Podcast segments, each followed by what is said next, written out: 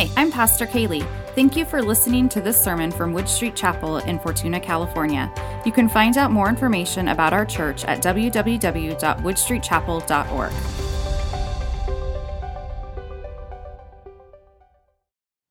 This morning we're going to be continuing our study in the book of Philippians, Philippians chapter 2. And I have a question for you. If we are called to have joy in every circumstance, and we are, we're called to have joy. And by the way, nobody told me, we're on episode 7 of this series. Philippians has been spelled wrong on my graphic the entire time, and nobody said anything. Fail on my part. So we're not putting that up today because I didn't have time to fix it, but I did find it, and we are going to fix it next week. All right, question. If we are called to have joy in every circumstance, what might represent an obstacle to that joy? And if you were here last week, you got a sneak peek to what we're going to be talking about, and I'm surprised you all still came. Complaining. As I mentioned last week, we're moving on from taking responsibility for our own spiritual lives, our own spiritual well-being. Clarification, not our salvation. And now we're moving into how do we live that life? What is the manner and the method in which we live the life that Jesus Christ decided to come and die on a cross for? The whole time I was preparing this message, I couldn't help but think of a road trip and think of that van with like 10 kids in the back, and the mom and dad are in the front, and every kid in the back is arguing and punching the other kid, and it's just this rowdy mess, and they're going like, this is their 10th day on the road across the country, and dad's just saying, I will pull this van over. That's kind of, maybe I'm reading a little too much into it, but it feels like that might be what Paul's saying when he's writing to the Philippians in this chapter, is I will pull this van over if you guys aren't able to get your complaining in order. As we listen to Paul exhorting the Philippians, maybe it's not quite that harsh,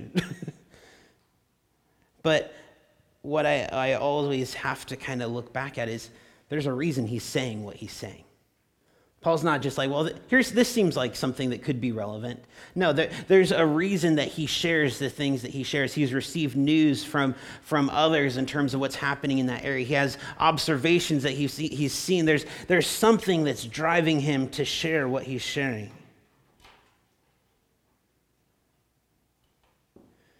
If we are going to be people that are called by the name of Jesus, who are the bearers of his image, then shouldn't we be able to do it without a complaining spirit?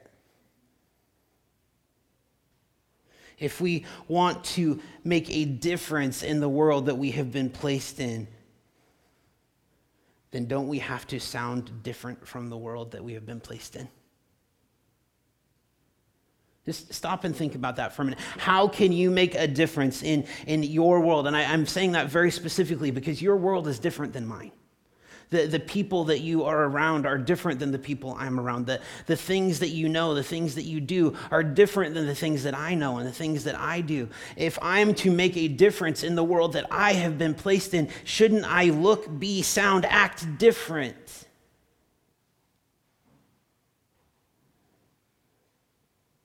You may have heard this before. We are known by the words that we say. Every single one of us. That means that the jokes that I tell, the conversations that I participate in, everything that I say makes up how others know me. And you know it's true because there's those times where you're in the grocery store and that one person comes towards you, and you all know who this one person is. They come towards you and you're like, I need to turn around right now because I don't want to be talking to them. You know their words. And you know what they're going to say. And you know you don't want to be a part of that. You know what that interaction is going to be. And just like that person is known by their words, you are too. What a scary thought to think, well, gosh, are there people that see me in the grocery store and turn around? Probably. We're called to rid ourselves of complaining as we follow Jesus. I have been given a perfect Savior. Perfect in every way.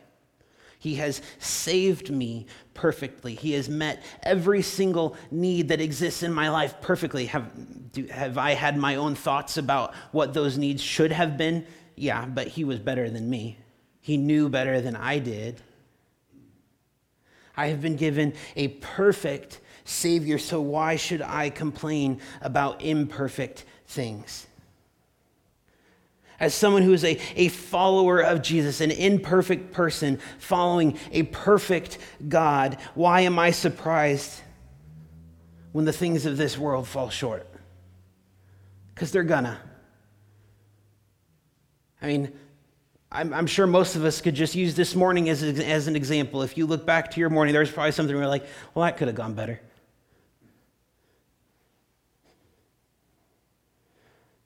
But we can't be surprised that the things of this world fall short. Because thank you, Jesus, our God is not a God of this world. Our God is a God of eternity. Well, he's a God of this world too, but he's a God of eternity, not just this world. Let's say it that way. In the midst of whatever I find myself complaining about, if I stop and ask myself, is this an example of God failing me? Is this an example of God falling short in my life?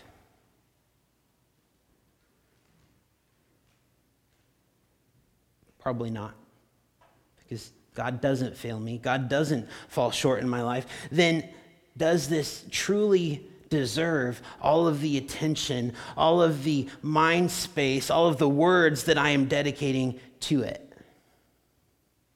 And the answer is probably not.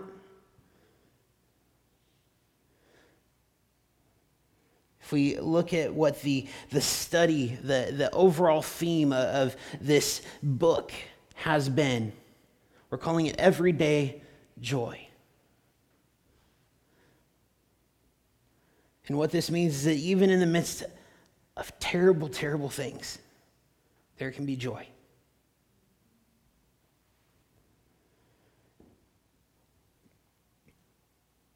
We always look back to the source. In terms of the source of this writing, this message, we have the Apostle Paul worshiping in prison. If you're in prison for nothing that you have done wrong, I mean, that feels like if you're going to have an excuse to complain, a reason to complain, that's probably a pretty safe bet. And you can bet that the prisons during that time were probably a lot different than the prisons during this time.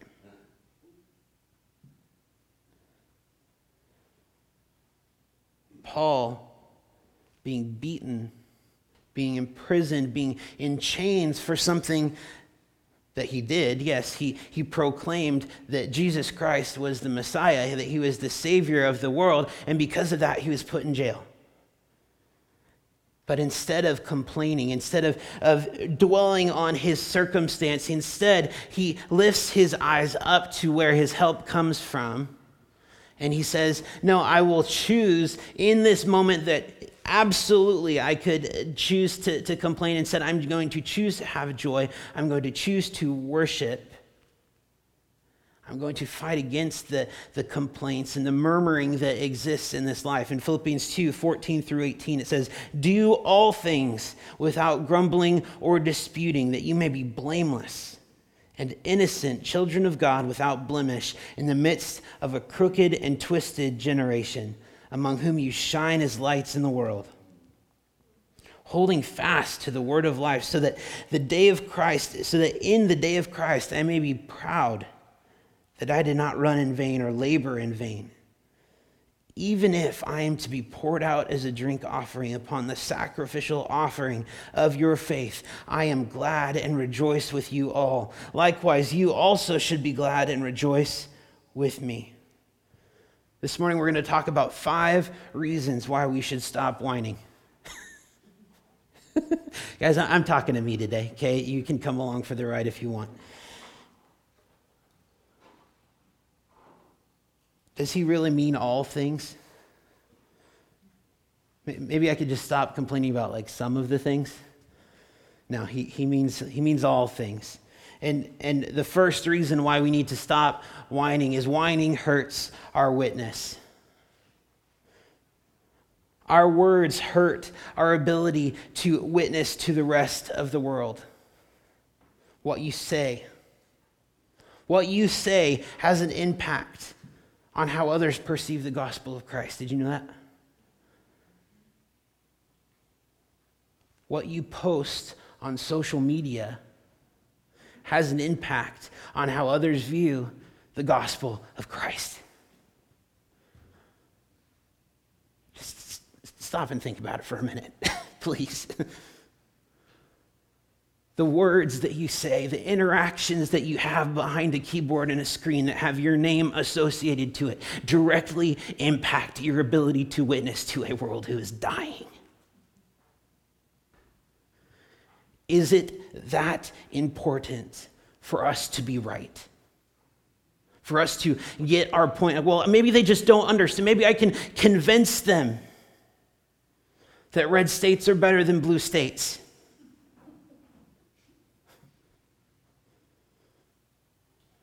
Maybe I can just convince them that this is the right way to wear a mask. I'm sure none of those conversations have happened. I'm sure I can just convince them that this is where coronavirus came from. Man, I'm going to get all sorts of letters today.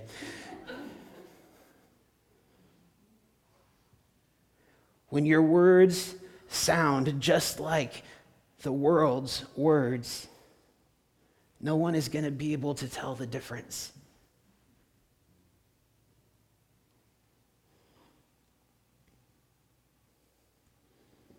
What is your attitude? Your attitude is an external demonstration of the condition of your heart. Your attitude is an external demonstration of the condition of your heart. It's the outward showing of how you're acting, how your heart is inside. When we stop complaining and instead shine the light of Jesus, lives can change. What if, when the rest of the world was stuck in fear, providing opinion on every single current event, every single political leader, every topic under the sun? What if, as followers of Jesus, we rose above those distractions and instead we pointed to a joy that could be theirs in the midst of all of those things? Church, we just came out of something that was our opportunity to do that.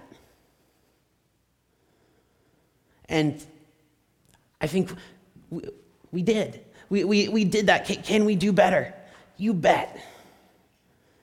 Can we do better? Yes, we can do better. And the next time that we have an opportunity to step up and say, hey, yeah, this is scary. This is hard. People are dying. But even in the midst of that, we can still have joy. We can still have peace and hope because we have a God who loves us. We have a God who is not surprised by the current events of this world. We have a God who is in control. Amen.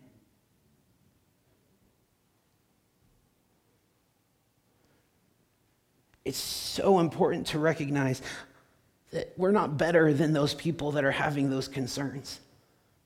We're not better than the people that are getting caught up in the midst of all of the things that are happening around them, but we are striving to be different.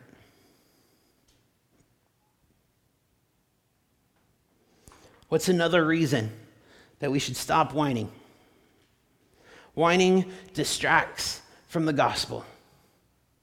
How many words are spoken on an average day? Anybody have any guesses? What's that?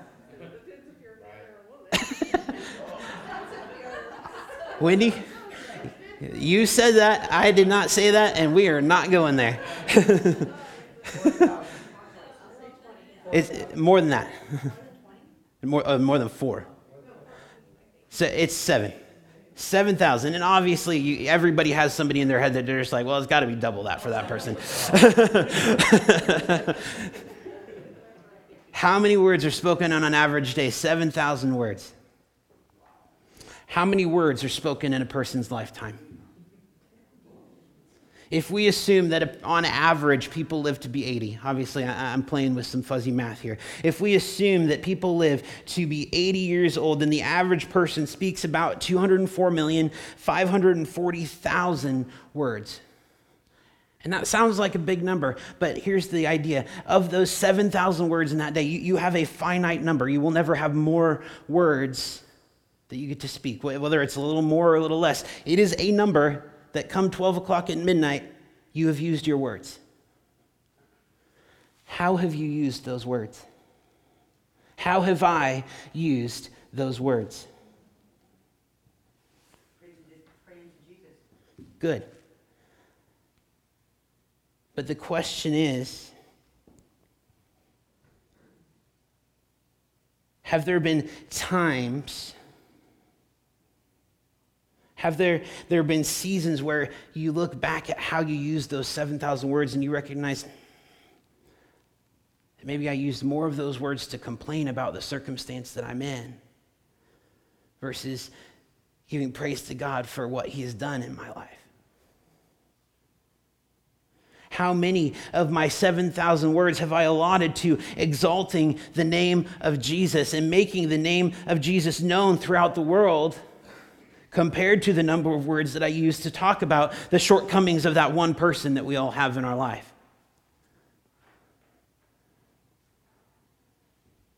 Every single word that we waste on bad news is a loss of an opportunity to share the gospel of Jesus.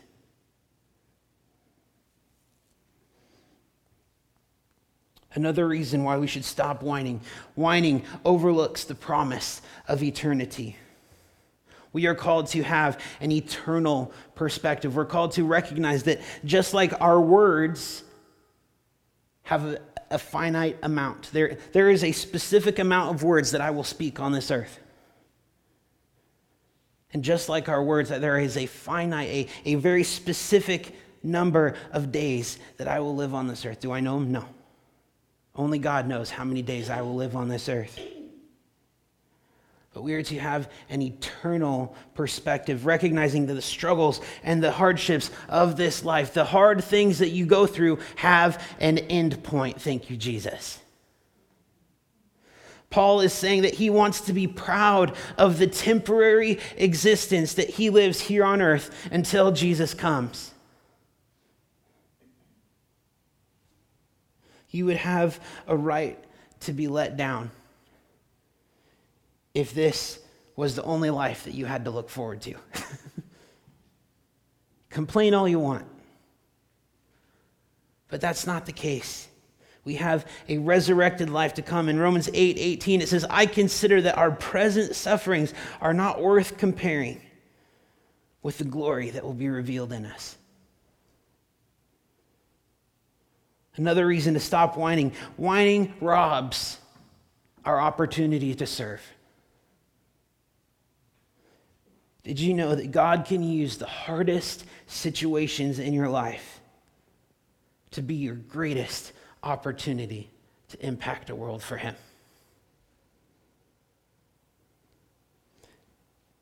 If I'm serving at a hospital by emptying bedpans on the weekends, which I know they don't let you do that anymore, but like if that was just a thing, I need that for my example, okay? Just go with me. If you're doing that, And that's good. That's kind of you to be giving of your time. My question would be, is that something that maybe somebody who has no idea who you are on the other side of the world is going to be like, man, did you hear that Jeff was like going to the hospital and he was emptying out bedpans? That's amazing.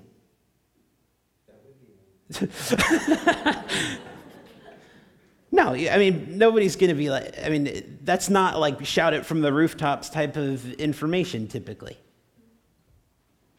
But I have shared the example of a woman's life.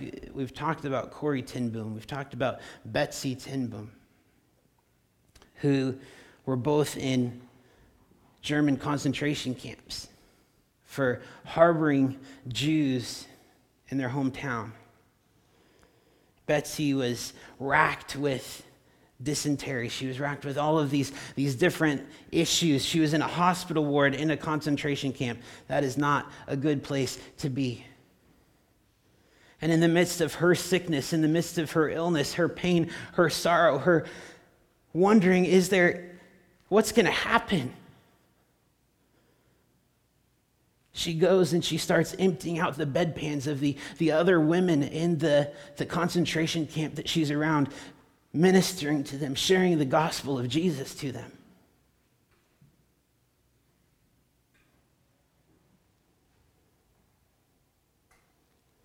What we see is that in the midst of suffering, when we choose to serve versus complain, it transforms that surface. So now sorry, Jeff, that wasn't necessarily the proclaiming it from the rooftops, but now we have the exact same thing. And I have no idea who this woman is. I wasn't alive when she was alive. I was across the world, and I still know what it is that she has done.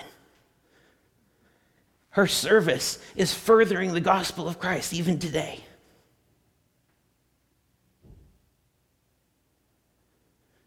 Romans 8:28, and we know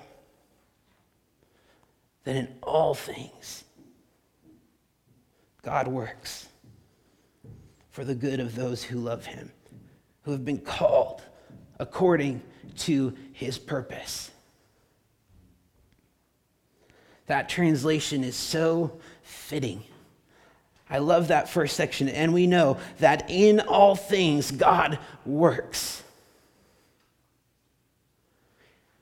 In the midst of a Nazi concentration camp where millions of people are dying, God still works.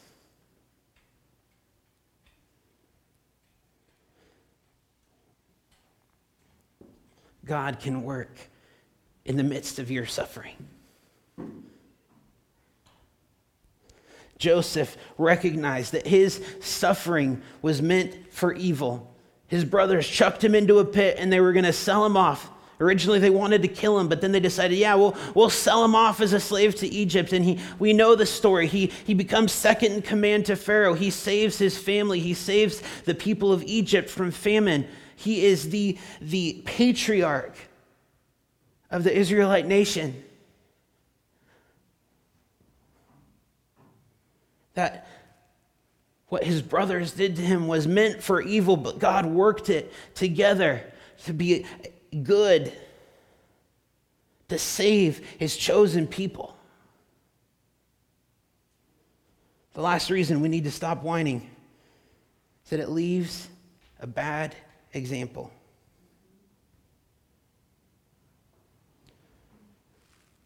My attitude, whether it is good or bad, sets the standard for those around me.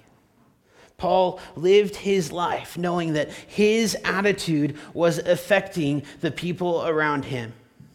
He recognized, I have an opportunity in this prison cell to either choose to complain about the lot that I live, and in so doing become like every other prisoner here, or I can choose to lift up the name of Jesus and be an example not just to the prisoners that are here, but the people that are guarding me, the people that are coming to visit me, the people that I am writing to. And which of those two is going to have a better impact for the kingdom of God? Will either of those two have a positive result in getting me out of this situation? Probably not.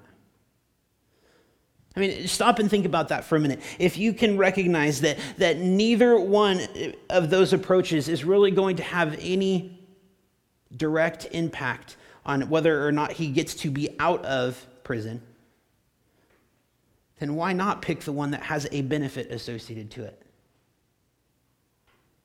I mean, we don't think about it that way very often because we're human. We're human, and it's human to be stuck and to focus on our humanness, our discomfort,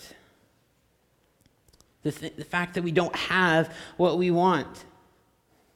I mean, look back a year. How many times has there been something where, man, I really want to go have this meal. It's like, oh, I can't. They're closed down. Or, man, I really want to go into this. Or, oh, that particular shop is now closed.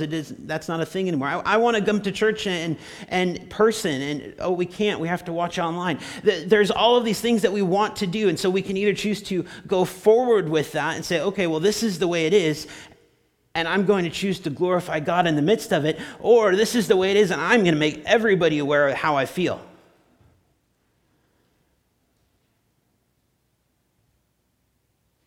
Question: are you focusing on the negative more than the positive? Are you disappointed on earth because you are longing for heaven? Have you made your comforts the priority?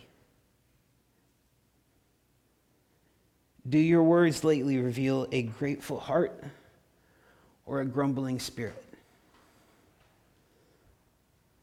This is not answer aloud time. This is time to look inside. This is time to stop and to recognize that there is an opportunity this morning, regardless of everything that has existed in your life up to this point, this second, we can stop and say, God, I commit my spirit to you. God, I commit my words to you.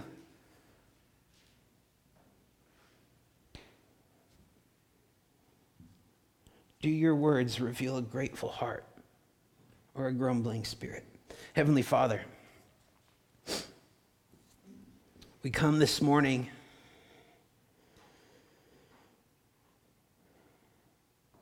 God, we recognize that we've all fallen short.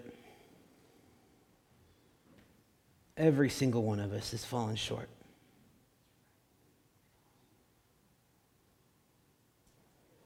But God, you work in the midst of us falling short. God, you work in the midst of the circumstances around us falling short. God, you work in the midst of injustice. You work in the midst of hardship. You work in the midst of sickness. God, you don't just work so it passes, so it gets by. You work to make all things good, all things new. Lord, as we look forward, we lift our heads up and we recognize our help comes from the Lord, who is the maker of heaven and earth. My help doesn't come from the things of this world. And with that perspective, Lord, I ask that you would remind us of that everyday joy that is available.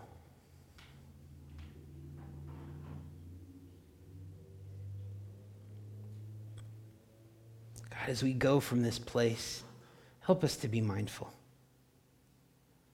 Help us to be cognizant of what it is that we are saying, the example that we are living, the witness that exists in our life. God, our lives are a testimony to your goodness. My life is a testimony to your greatness, God, to who you are in spite of who I am.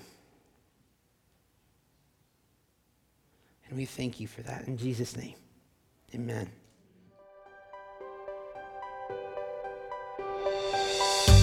Thank you for joining us today. If you'd like more information about Wood Street Chapel, check out our website, woodstreetchapel.org, or email us, info@woodstreetchapel.org. Connect with us on Facebook to stay in the loop.